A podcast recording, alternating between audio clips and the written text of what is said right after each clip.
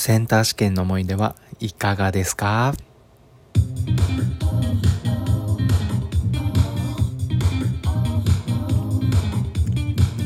おはようございます。春です。この放送は高学歴から大企業の出世コースを捨てたカリスマニートの提供でお送りいたします。皆さんいかがお過ごしでしょうか？寒い日が続く中で、我が部屋についにこのガスのストーブが来ました。電気ストーブとはもう日がならないほどあったかいです。ですね、小学校、中学校の頃は、おそらくね、我が家は、灯油ストーブだったんですよ。灯油ストーブって、つけてから、時間がね、めっちゃかかるんですよね、あったかくなるまで。特に私は早起きで、もう、ほぼ母親とね、起きる時間、ご飯作って起きる時間って一緒の時間ぐらいにリビングの方に行ってたので、もうね、その、灯油ストーブで部屋が温まるまでめっちゃ時間かかってたのは、ほんと鮮明に覚えてますね。あったかくなってからリビングに行ってたのではなかったので、もうこのガスストーブといったらもうワンプッシュ最高だなと思いました。もう愛用でございます。さて、本日のトークテーマはセンター試験の思い出ということでお話ししていきたいと思います。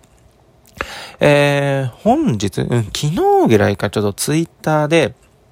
来週行われる大学入学共通テストの話題がトレンドに上がっておりました。もう何年も前から、2021年のセンター試験はなくなって、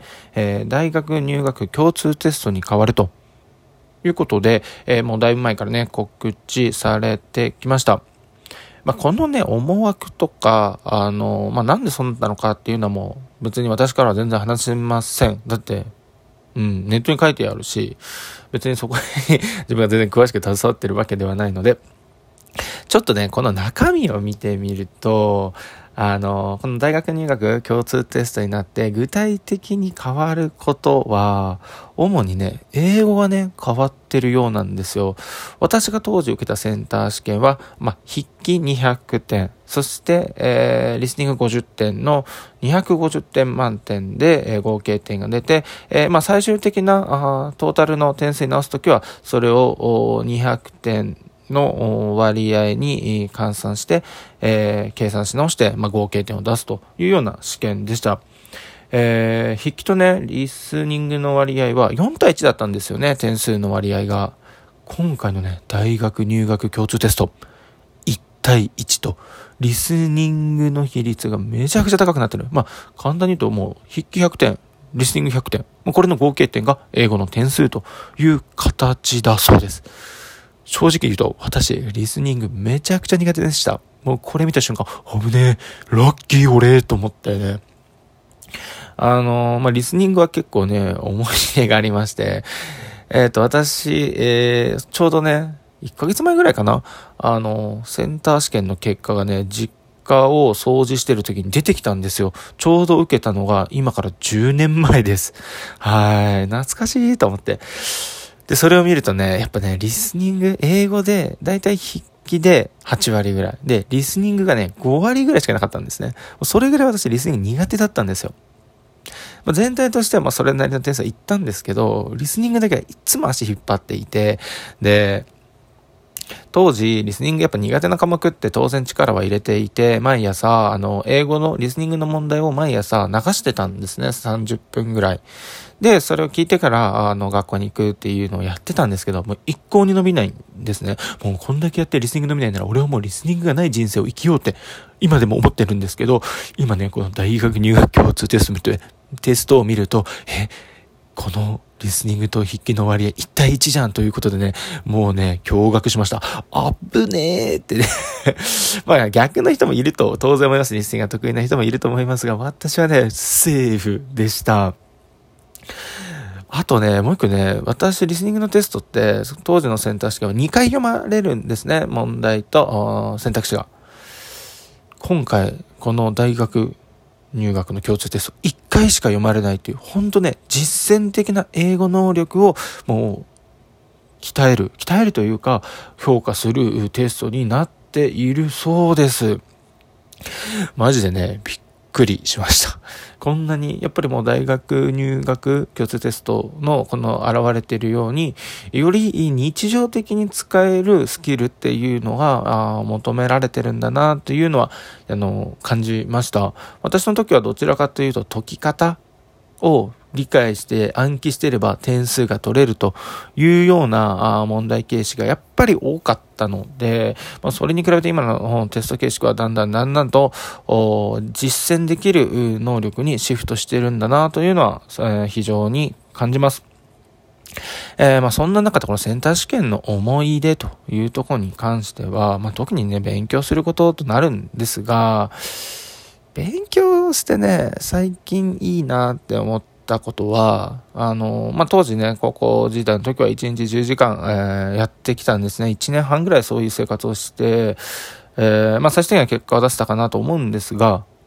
今になってね、学歴が必要かどうかっていうのはちょっとよくわからんですがね、いろんな会社生活サラリーマン生活をしている中でやっぱ勉強する場ってあるんですね。それこそ研修、だったり仕事の進め方のところで先輩にいろいろ教えてもらい、そして自分で調べるとかはやっぱあるんですよ。ここの商品についての構造とかを自分で書き出して、暗記とかもするんですが、そんな時にそもそも机の上に座って机にライトをつけてで鉛筆を持ち、そしてノートにいろいろ書いていくっていうことの体制は個人的にはめちゃくちゃありました。全然そういうのに嫌じゃない。だから研修とか もう非常にね自分にとっては結構楽しい時間だったんですね。鉛筆を握っていろんなことを聞きながら、そしてノートに書き、そして咀嚼し、そして暗記しながらまた次のね実際の仕事場で活かすというような中で非常にねその勉強いわゆるインプットすることに対してはね非常に耐性があって全然嫌ではなく前向きだったんですね。それは高校時代にしっかり大学受験にも嫌でね勉強なんてこっちもしたくないもんね。もう嫌でもうずっとね10時間マジで地獄だったんですけど、それがあったからこそ今になってそういったことの学びとか得るのに非常に抵抗はなくなったなということは感じます。世の中ね学歴社会じゃないっていうのはただねやっぱ言われ続けてきてますが、そういったところの少なくとも勉強することがねマイナスになってるとは私は全然思ってません。勉強することへの耐性っていうのは大人になってもね勉強することをやめないやっぱ人っていうのは強いなと私自身は思ってるので、この時期特にね時間がある、学生の時に、そういった耐性をつけるということでも勉強というのはいいのではないかなと個人的には思っております。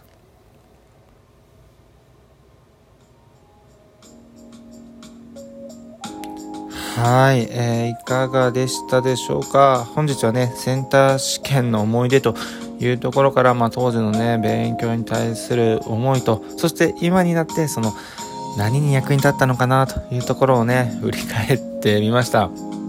ちょうどツイッターのトレンドでそのねセンター試験が今年大学入学共通テストに、変わっていったというところがねトレンドに上がってましたので、ちょっとこのような収録を撮ってみました。実際に大学入学共通テストは今週の土日1月16日17日に実施される予定みたいです。受験生の皆さん頑張ってください。全力がね出せるように、そして結果が出せるように私も祈っております。またリスナーの方たち、そしてトーカーの方たちもこのねセンター試験の思い出こんなのがあったよっていうのあればね、春のライブまた収録とかで教えていただけたら私もね覗きに行きたいなと思います。この収録がいいなと思っていただいた方いましたらニコちゃんマーク、そしてたまにはネギもね連打していただけると助かります。そしてまた春の収録番組この春うららですね、フォローしてない方いましたらぜひぜひよろしくお願いします。では皆さん今日も一日頑張っていきましょう。チャオー。